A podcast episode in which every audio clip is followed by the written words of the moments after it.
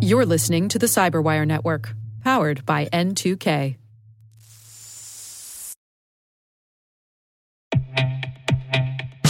And now, a word from our sponsor, SpyCloud, the leader in operationalizing cybercrime analytics. Traditional threat intelligence is a thing of the past. Cyber criminals are stealing vast amounts of credentials, session cookies, and financial data every day, and it's hard to keep up. SpyCloud is the trusted partner businesses turn to to fully understand their darknet exposure risk and neutralize threats before it's too late. SpyCloud alerts your organization as soon as an employee or customer's data appears on the darknet, so you can act faster than bad actors to prevent cyber attacks like ransomware, session hijacking, account takeover, and online fraud.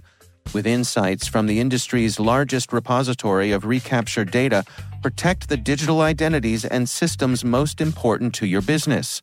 Get your free corporate darknet exposure report at spycloud.com slash cyberwire and see what information criminals have in their hands today. That's spycloud.com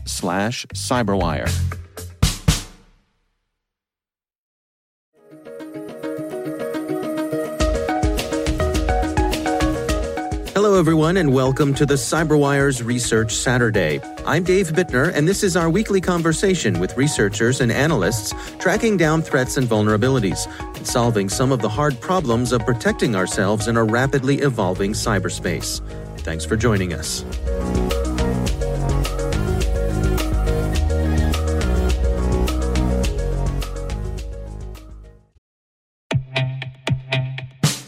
And now, a word from our sponsor, Syxsense. Syxsense provides award winning cloud based automated endpoint and vulnerability management solutions to streamline IT and security operations.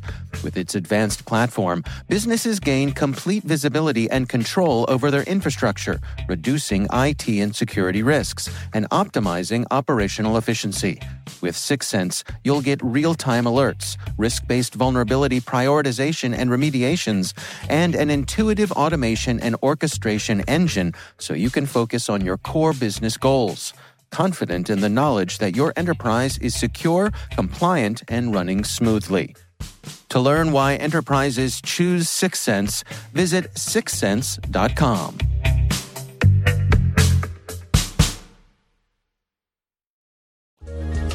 Two years ago, the Electronic Frontier Foundation presented at Black Hat about an operation that they called Operation Manul. That's Mike Murray. He's the VP of Security Intelligence at Lookout. Today, he's discussing research from Lookout and the EFF about the recent discovery of Dark Caracal, a mobile advanced persistent threat actor conducting a global espionage campaign. Operation Manul at the time was believed to be the Kazakhstan government, and we still believe it was the Kazakhstan government, but at the at the time it was the Kazakhstan government working with a lower end cybersecurity actor. And so one of our leaders uh, on my team was reading the report, and the report mentioned that they believed that there was an Android component, a, a mobile malware component to the attacks, but that they didn't have any evidence of it. And Lookout has a huge data set around what is mobile. We have over 50 million apps in our uh, app database. So uh, he he looked at it and thought, well, if there's anyone who's going to find the the Android component, it's us. and he went looking and found it. And what we originally started out with was a blog entry that simply just stated, "Hey, we went and found the mobile component of this. Here's the mobile component, and we we reached out to EFF and we all agreed that we would work together to put out a couple of blog entries and just say, hey, look, we found this. And as we started to investigate, things stopped making sense. Hmm. So, you know, you had this report that was all about Kazakhstan and about this actor in India that was doing this work. And the information that we started to see started to be inconsistent with the narrative that we thought we were looking at. Um, and and we were in some ways very lucky because the attacker had made some errors that left some significant parts of their infrastructure with information public that they probably didn't want to see hmm. uh, or didn't want us to see. We found, for example, uh, they had left the logs of everyone who's connecting to the server and connecting to the system either either compromised people you know people's devices who were uploading data to this server as well as the administrative logins who was actually logging into the system and we started to look at it and it had nothing to do with kazakhstan. And, and so we started to we started to pull on the threads as one does in an investigation and more and more it started to point to a much more globally active actor and an actor who was doing very nation state level things uh, across a much wider swath than just what had originally be, been reported.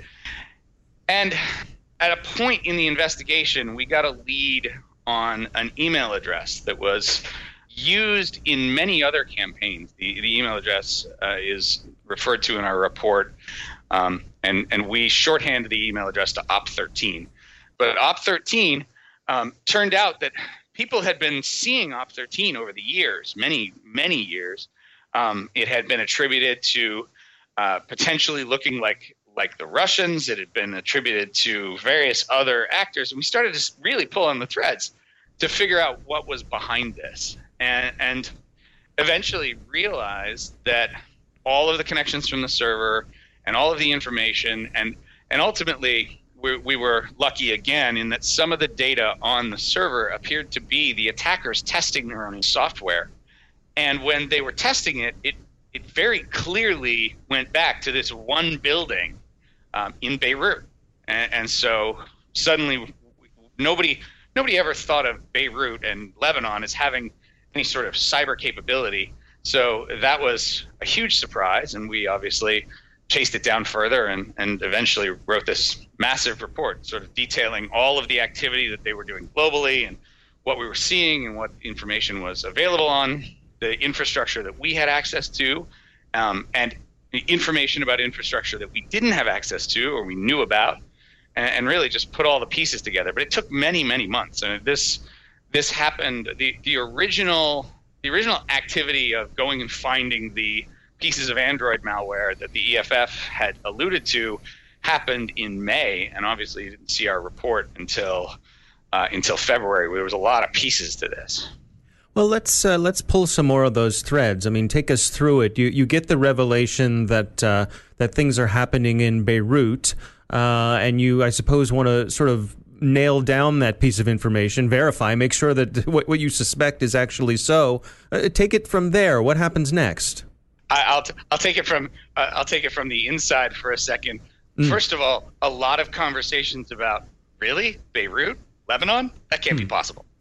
um, and so, because of our own doubt, because we all really had a whole lot of doubt about this, we we spent a lot of time fact checking and trying to understand what we were seeing, and and even to the point that um, we were lucky that uh, some people that were related to us had been uh, visiting Beirut, and we actually had them check out certain wireless networks. Um, and, and so, actually, let me let me back up for a second. Yeah. One of the big keys to understanding what the building was was in those test devices, what, what we believed to be test devices. And the, the way we figured out that they were test devices is, for example, imagine you, you know, you're a, a malware author testing your malware you're not going to test it on your own phone. You're going to test it on some burner phone that has uh, three contacts and four fake emails in it, and you're going to see if you can steal that.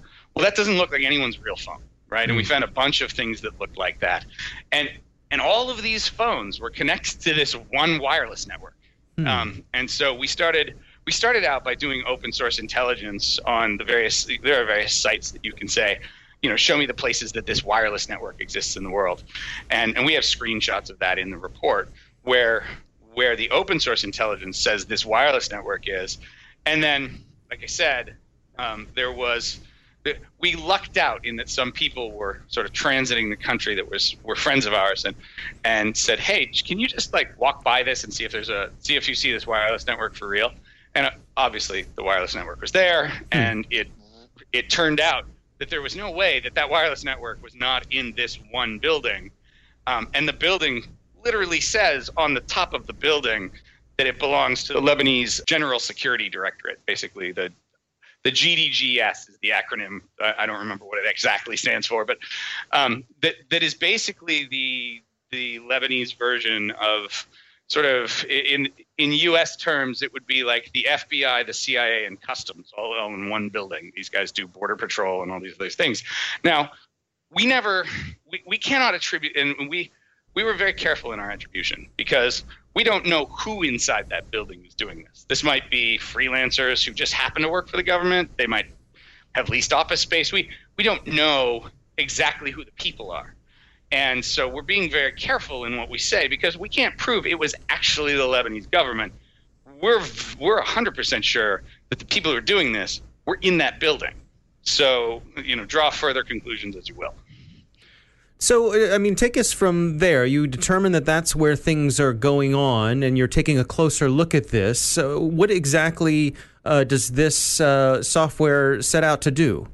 The software sets out to steal people's information, and so let me let me back up for a second, just just on a more philosophical point. Hmm. Five years ago, you would have seen groups like this dabble in cyber espionage because breaking into a bunch of people's desktops, you can steal information, but it's not really a great espionage tool. If I want to chase bad guys, say, say I want to do, uh, I, am going to pick the nice case. I'm going to pick the case that everybody's happy with. Um, say I want to do counterterrorism, right? And I want to, I want to track down terrorists. Breaking into their laptops, it tells me a little bit about their operations, and I can probably read their email, et cetera, et cetera. Breaking into their phones when the phone has a extremely accurate camera, an extremely accurate microphone, a GPS that can geolocate you anywhere in the world. Breaking into phones gives you such a rich picture of people's lives that seeing these folks break into thousands of phones globally and steal information, you know, sort of indiscriminately. And and I have to say, we don't know what they did with that information. You know, that's that's far outside my or any of my team's pay grade. Our our job mm. is to figure out you know that the attackers are doing it and work to protect the industry and protect our customers and protect the people around us um, from this kind of malicious behavior. But seeing that kind of widespread espionage activity where you have you know, information about exactly where your targets are at any given time, you know, the, the nation states have largely moved to this capability. I, I don't know of, of any major nation state at this point who doesn't have a capability for this purpose, right? If I'm if I am any sort of well-meaning government, um, if I want to track down drug traffickers or terrorists, et cetera, this capability is fantastic as long as it's used appropriately. Now, of course, what we also see is it being used illicitly.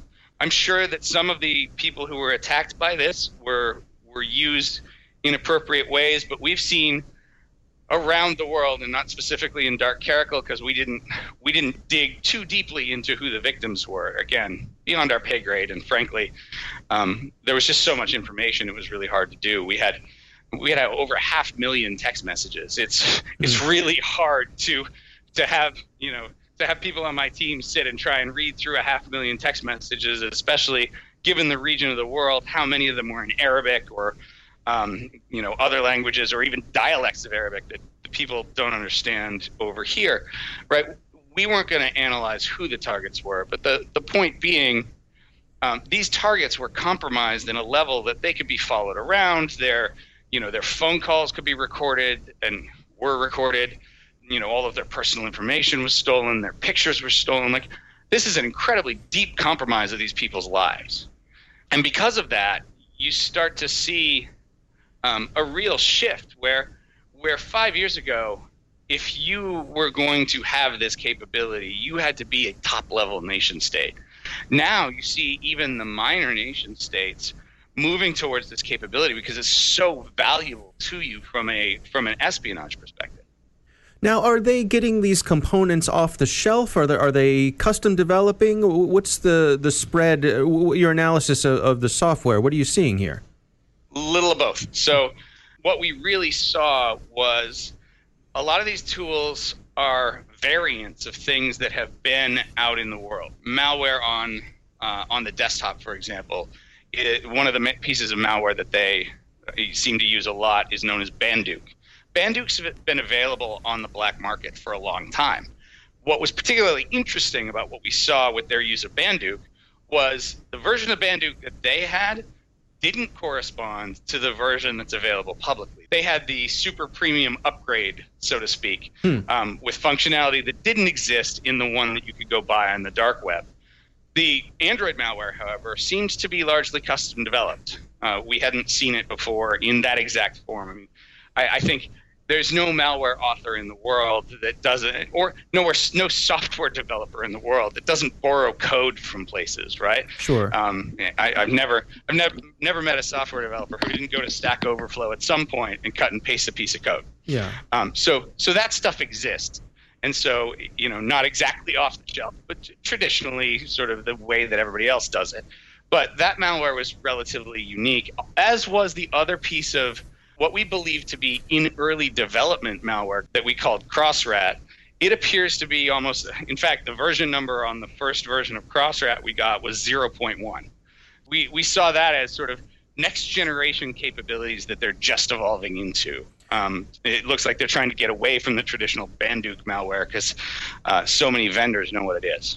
Yeah, before we dig into some of the details of CrossRAT, can you give us an idea of the, the breadth of operating systems that they're able to hit? Yeah, so we saw pretty much everything um, on the desktop. So Windows, Linux, uh, Mac OS. We also saw Android. Now, what's interesting, people always ask me, well, what about iOS? And I think iOS is largely an issue of demographics for them and and so if you think about the region of the world they're operating in and what what many of their targets would be lebanon um, you know for internal purposes as well as neighboring syria iraq etc those aren't places where people are buying a thousand dollar iphone x very often right hmm. and so if i'm an attacker I, I always explain attackers to people in terms of security software or in terms of just normal software business if you're a software developer and you know 95% of your customers are running Android, why would you spend all the time to build an iOS version? And so I think if you were to see that region become extremely, you know, heavy in iOS, you'd see them evolve an iOS capability. But but what we saw was so prolific. You know, if you're getting all the information on most of your targets, why would you invest in building another version? Take me through the timeline here, because one of the things that struck me about your research is how far back this campaign goes. Absolutely, and and this is why this is actually why we named it Caracal. The EFF folks love cats, and so do we. So so like Manul is a ver- is a type of cat. Um, a caracal is also a type of cat. But one of the one of the things when we were looking into into names was that the caracal has it, it's a cat that has often been seen and been mistaken for other types of cats. Hmm. And, and that's what that's what we saw here is that these folks have been active for quite a long time.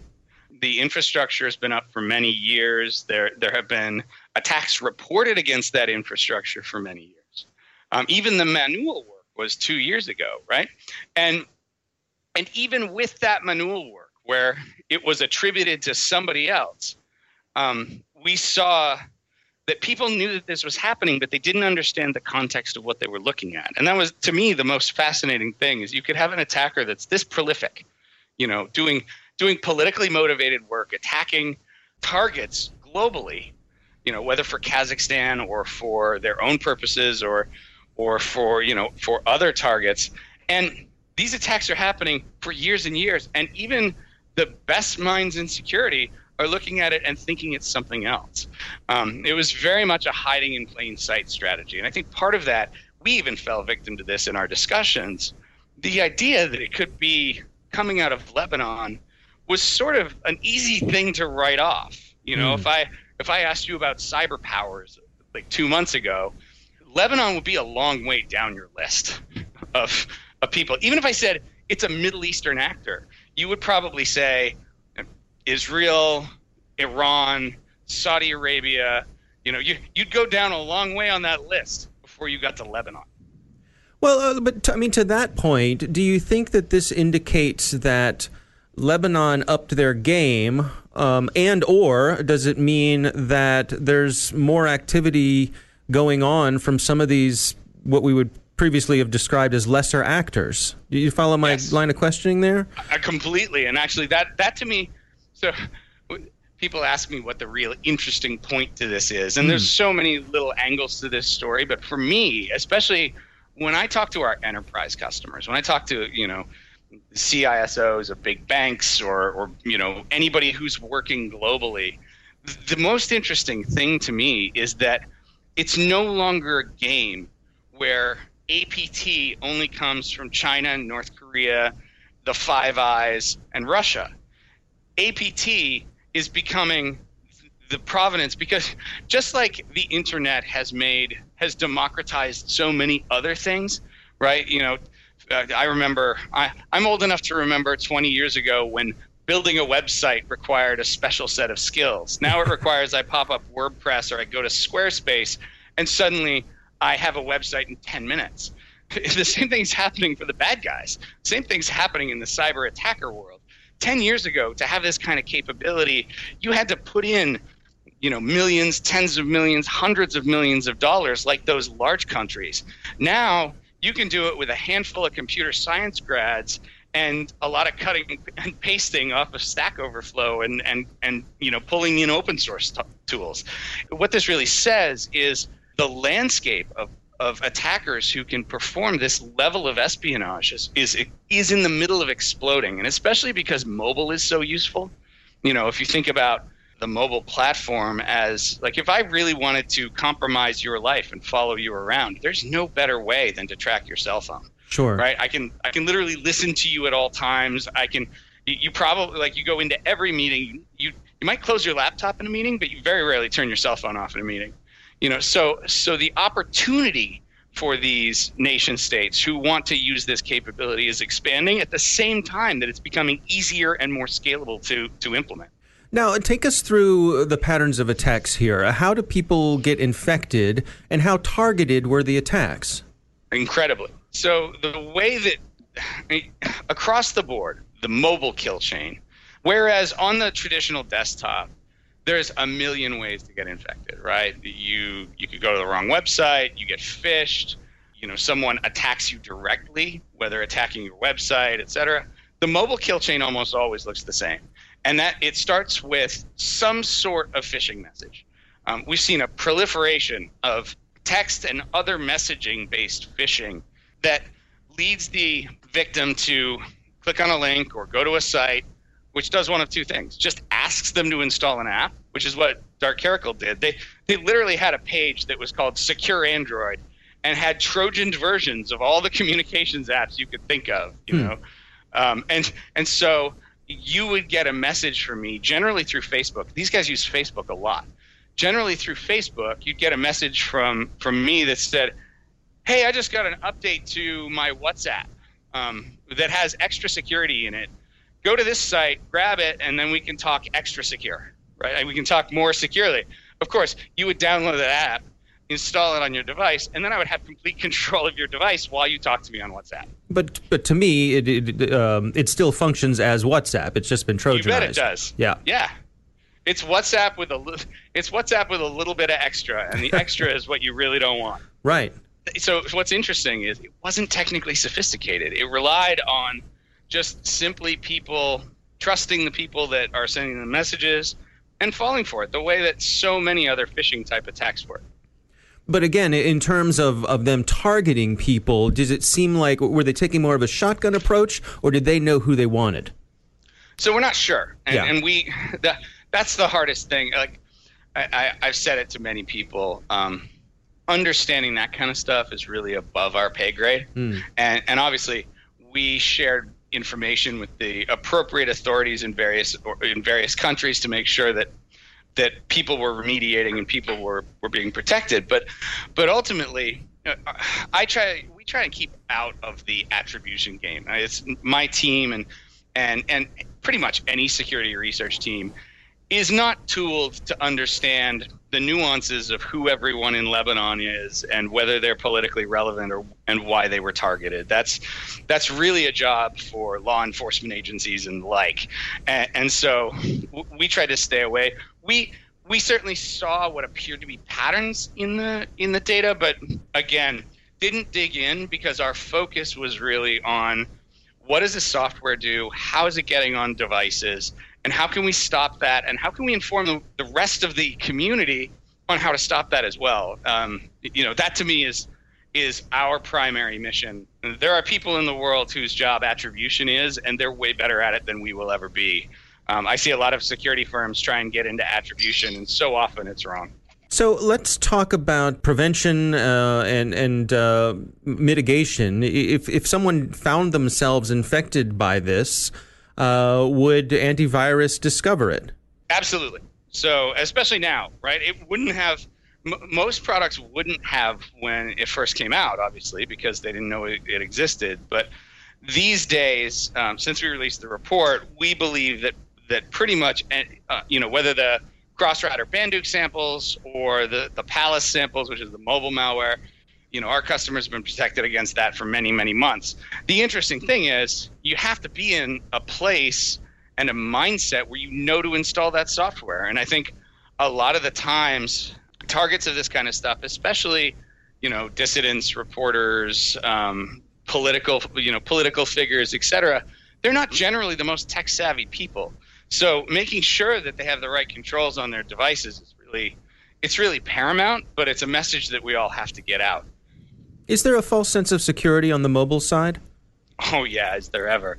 We've all fallen into the belief. I think it, it, it's two pieces. First, we've fallen into the belief that because it's Apple and Google and they're such huge companies that they'll protect us.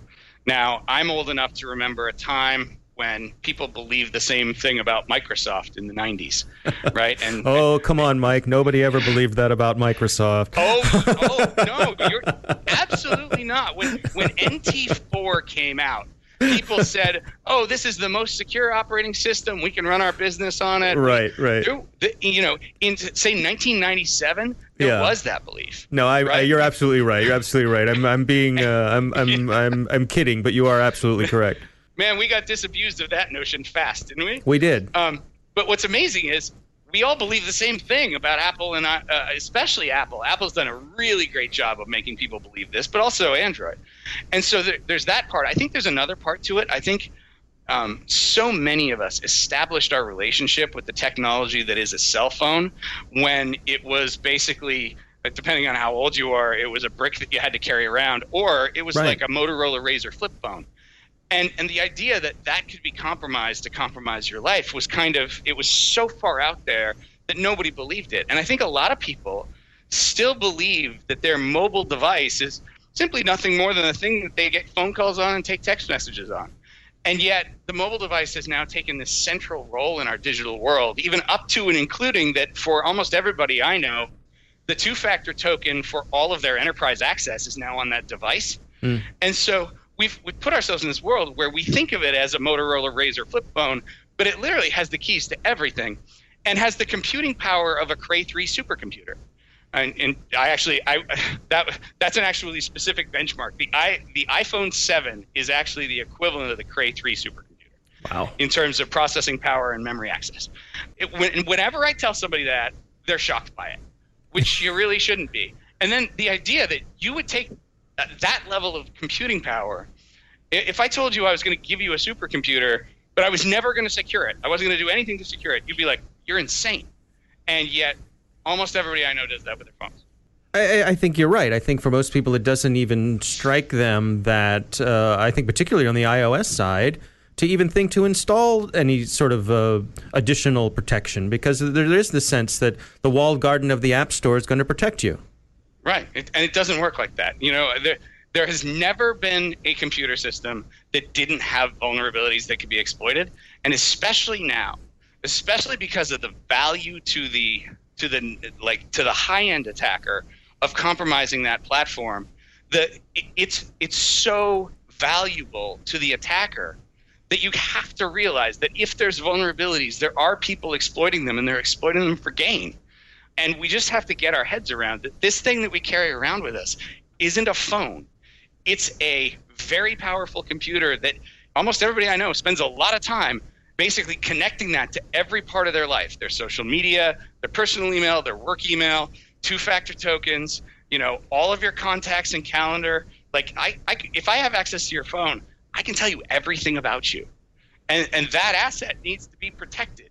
and yet we treat it like it's not that kind of asset, and it's Right. it's mind blowing to me.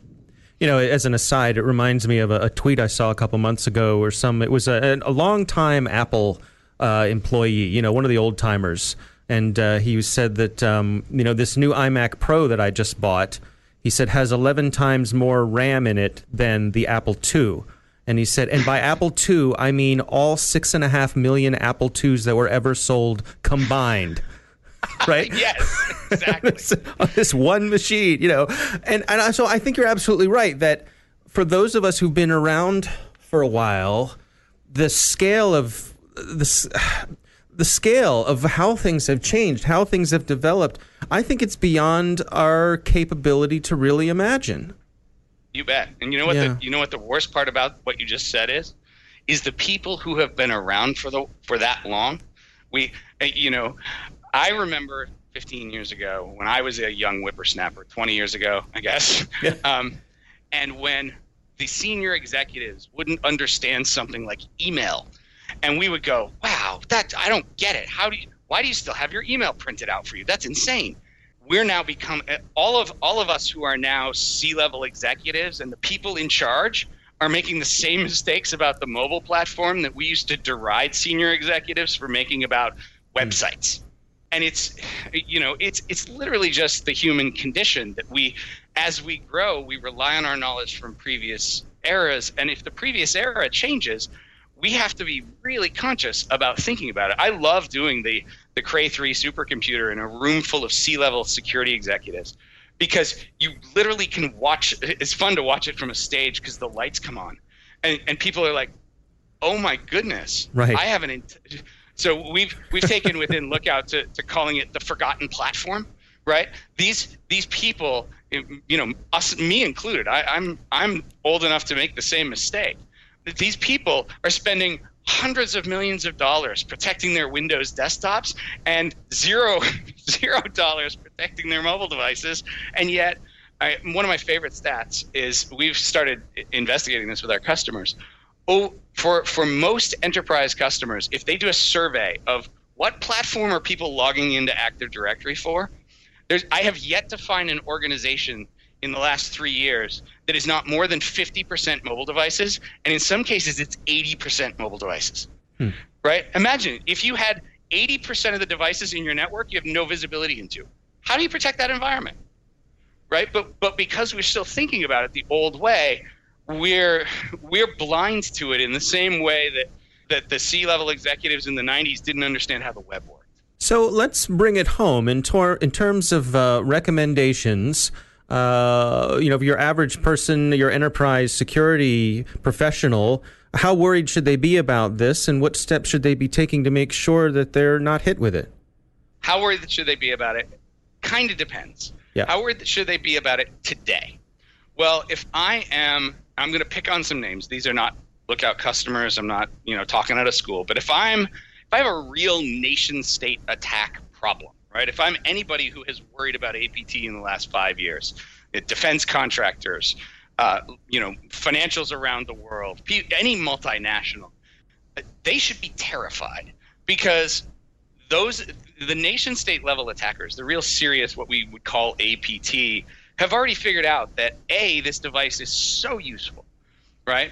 In terms of getting access to corporate resources because of the two-factor tokens, but also getting access just to the, the lives of your targets, um, and you know combined with if I'm attacking your PC environment, I've got to get by firewalls and antivirus and all of this stuff. If I'm attacking your mobile dev- device, you probably have nothing on that device that tells you that you've been compromised. So I'm bl- not only am I blind, but it's the most valuable thing I can attack. If I was a CSO of one of those companies, I'd be freaking out. This would be the first thing I'd worry about. If I am a Midwestern credit union, and I'm picking on just some random thing that mm-hmm. doesn't have a nation state attacker level thing, what I'm thinking about is in the history of security, all exploits commoditize. What is nation state only today, three years from now, is going to be a Metasploit module that anyone can use. And so my my thought would be, okay, maybe I don't have to worry about this in you know uh, February of 2018 or March of 2018. but I probably have to worry about it in February or March of 2019. And I certainly have to worry about it in February or March of 2020. And so I better start planning. Now, if I'm just the average user, then all of the old rules that we had for PCs apply. Don't click on links from people you don't know. Don't install things that people ask you to install either over the internet or just through an email. Like it, the security awareness stuff applies, but what we found is really interesting all of those rules that we had for doing security awareness well on the desktop, every single person has been taught in their corporate security awareness. When you get an email that looks suspicious, hover over a link to see that it's going to where it says it's going to. Sure. Guess what? You can't do that on a mobile platform. Yep. That doesn't work. So we've taught our users all this stuff about how to protect themselves, and most of it's not applicable to the mobile platform.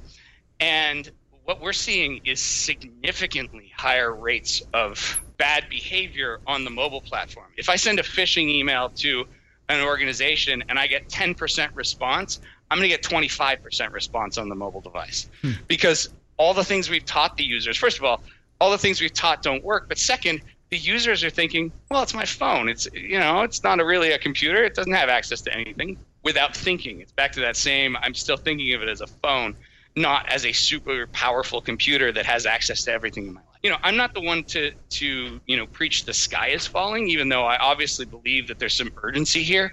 But I think you have to really think about what your risk is because right now, let me back up for a half second and flip this over. Hmm. When we saw PC malware evolve, right, starting in the 90s, what we saw was the evolution went from small minor annoyance, uh, you know, in 1998 the I love you virus, you know, to to massive annoyance, SQL Slammer, Blaster, etc., to nation states later.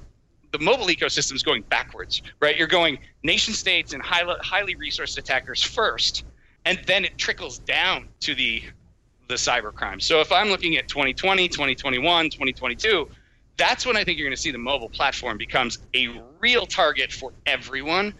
And it's my goal in life to get to 21, 2021 and 2022 and not have every Android and iOS device, whether car, you know, light switch, etc.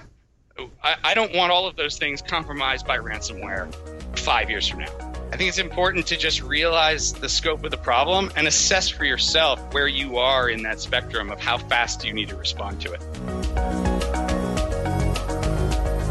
Our thanks to Mike Murray for joining us. You can find the complete report about Dark Caracal on the Lookout website. It's in the blog section.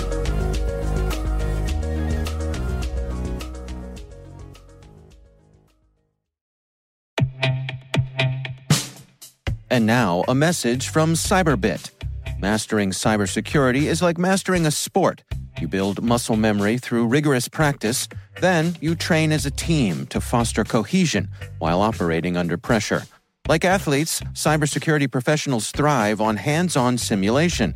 But traditional courses, certifications, and open source labs won't build you a winning team. You need Cyberbit. Cyberbit offers a hyper realistic simulation environment for your SOC, IR, and C suite to refine your skills all using the market leading SIEMs, EDRs, firewalls, and WAFs they use every day. Cyberbit is offering Cyberwire listeners a free live fire exercise. Sign up your team now at cyberbit.com/cyberwire.